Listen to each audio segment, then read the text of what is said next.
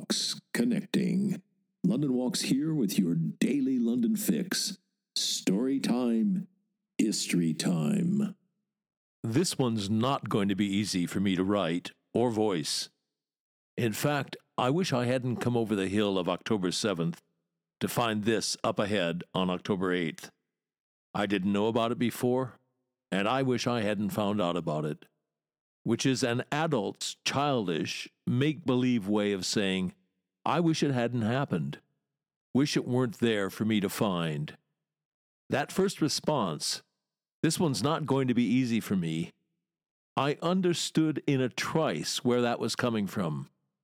I got to October 8th, was taking survey of what's there, and this disaster came into view, and just like that, I was back in that newsroom 25 years ago, getting up one day, walking into the editor's office, and saying, Take me off the hard news stories. From now on, I need to do features and sports stories. I'll move you if you want, but what's going on? Why do you want to make that switch? I remember pausing before I answered, thinking, how could he be asking me that? Well, I was in a zone he wasn't in. Pretty sure I was giving him the newsroom equivalent of a thousand yard stare. And then, sure enough, out it came a Shakespeare line Because I have supped full of horrors. And then I translated for him Look, Lowndes, I've had my fill of suffering and death, had my fill of trafficking in other people's misery. I need to detox, need to do features and sports. They let me. I hadn't thought about that since the last century. And then, well, it'd be exaggerating and over dramatizing to say I had a flashback or some low grade PTSD reaction. But I did have some sort of aversion reaction when I ran my eye down the headlines story after story setting out the death toll.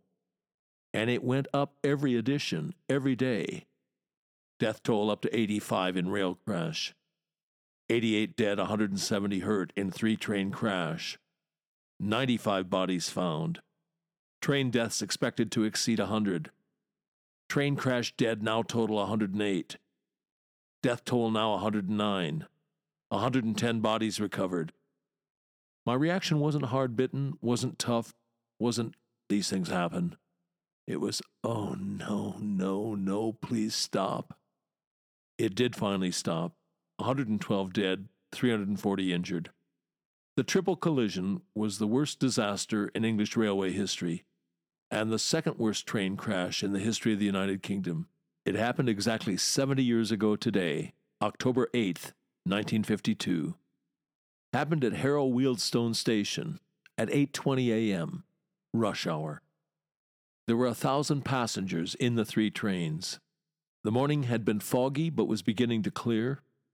A crowded, semi fast train from Tring, it was a minute or two late, was standing on the fast up line alongside platform 4 when the fast night train from Perth, traveling on the same line and about an hour late, entered the station and smashed into the rear of the local train. The locomotive and front coaches of the Perth Euston Express tunneled into the rear coaches of the standing train. Some of its coaches, including a sleeper, reared up and wreckage filled both the up and down fast lines. Less than a minute later, the Euston to Manchester Express, running about five minutes late and traveling at speed, crashed into the wreckage. Its two locomotives plowed across platforms two and three, which were crowded with passengers waiting for the electric trains.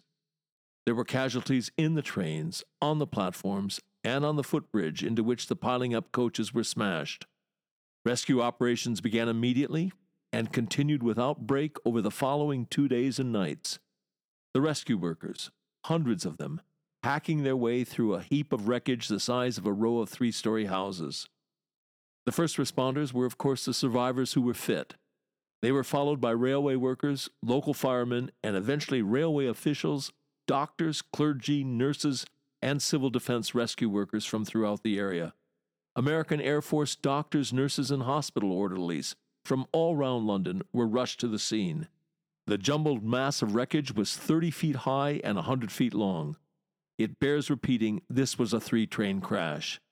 So many victims, alive, dead, and dying, were buried in that great tangled pile that the rescue operations, cranes, and oxyacetylene torches were pressed into action, as well as the digging that was done by hand. The rescue operations had to be carried out with the utmost care. There was, of course, an official inquiry. It ruled that the primary cause of the accident was the failure of the driver of the Perth to Euston Express to heed the signals he'd been given. He passed one caution and two danger signals as he approached the station, passed them at high speed. He was killed in the crash. When his body was found, his hand was on the brake. The finding was an answer, but it was an answer that prompted further questions. Did the driver fall asleep? Was there some sort of technical failure? A braking system failure? The chief inspector of railways, who headed up the inquiry, said that a new automatic train control signaling system would be rolled out in a matter of months. And on that note, let's get away from October 8th, 1952.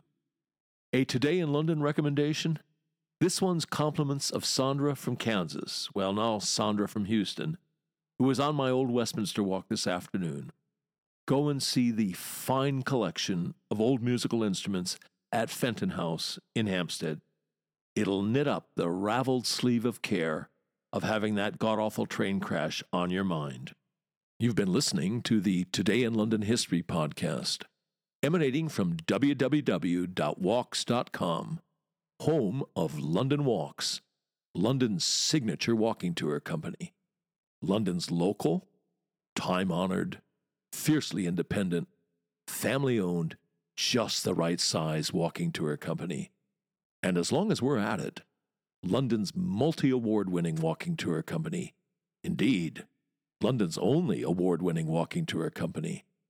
And here's the secret London Walks is essentially run as a guides cooperative.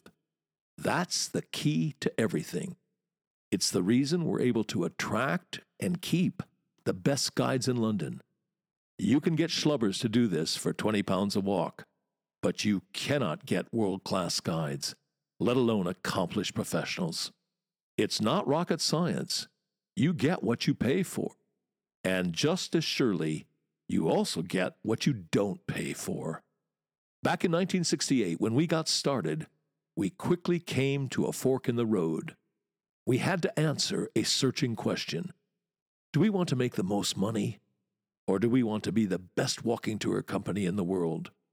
You want to make the most money, you go the schlubbers route. You want to be the best walking tour company in the world, you do whatever you have to do to attract and keep the best guides in London. You want them guiding for you, not for somebody else. Bears repeating the way we're structured, a guides cooperative, is the key to the whole thing. It's the reason for all those awards. It's the reason people who know go with London Walks. It's the reason we've got a large following, a lively, loyal, discerning following. Quality attracts quality. It's the reason we're able, uniquely, to front our walks with accomplished, in many cases, distinguished professionals barristers, doctors, geologists, museum curators, archaeologists, historians, criminal defense lawyers, Royal Shakespeare Company actors, a bevy of MVPs, Oscar winners, people who've won the Guide of the Year award. Well, you get the idea. As that travel writer famously put it, if this were a golf tournament, every name on the leaderboard would be a London Walks guide. And as we put it, London Walks guides make the new familiar and the familiar new. And on that agreeable note, come then, let us go forward together on some great London walks. See you tomorrow.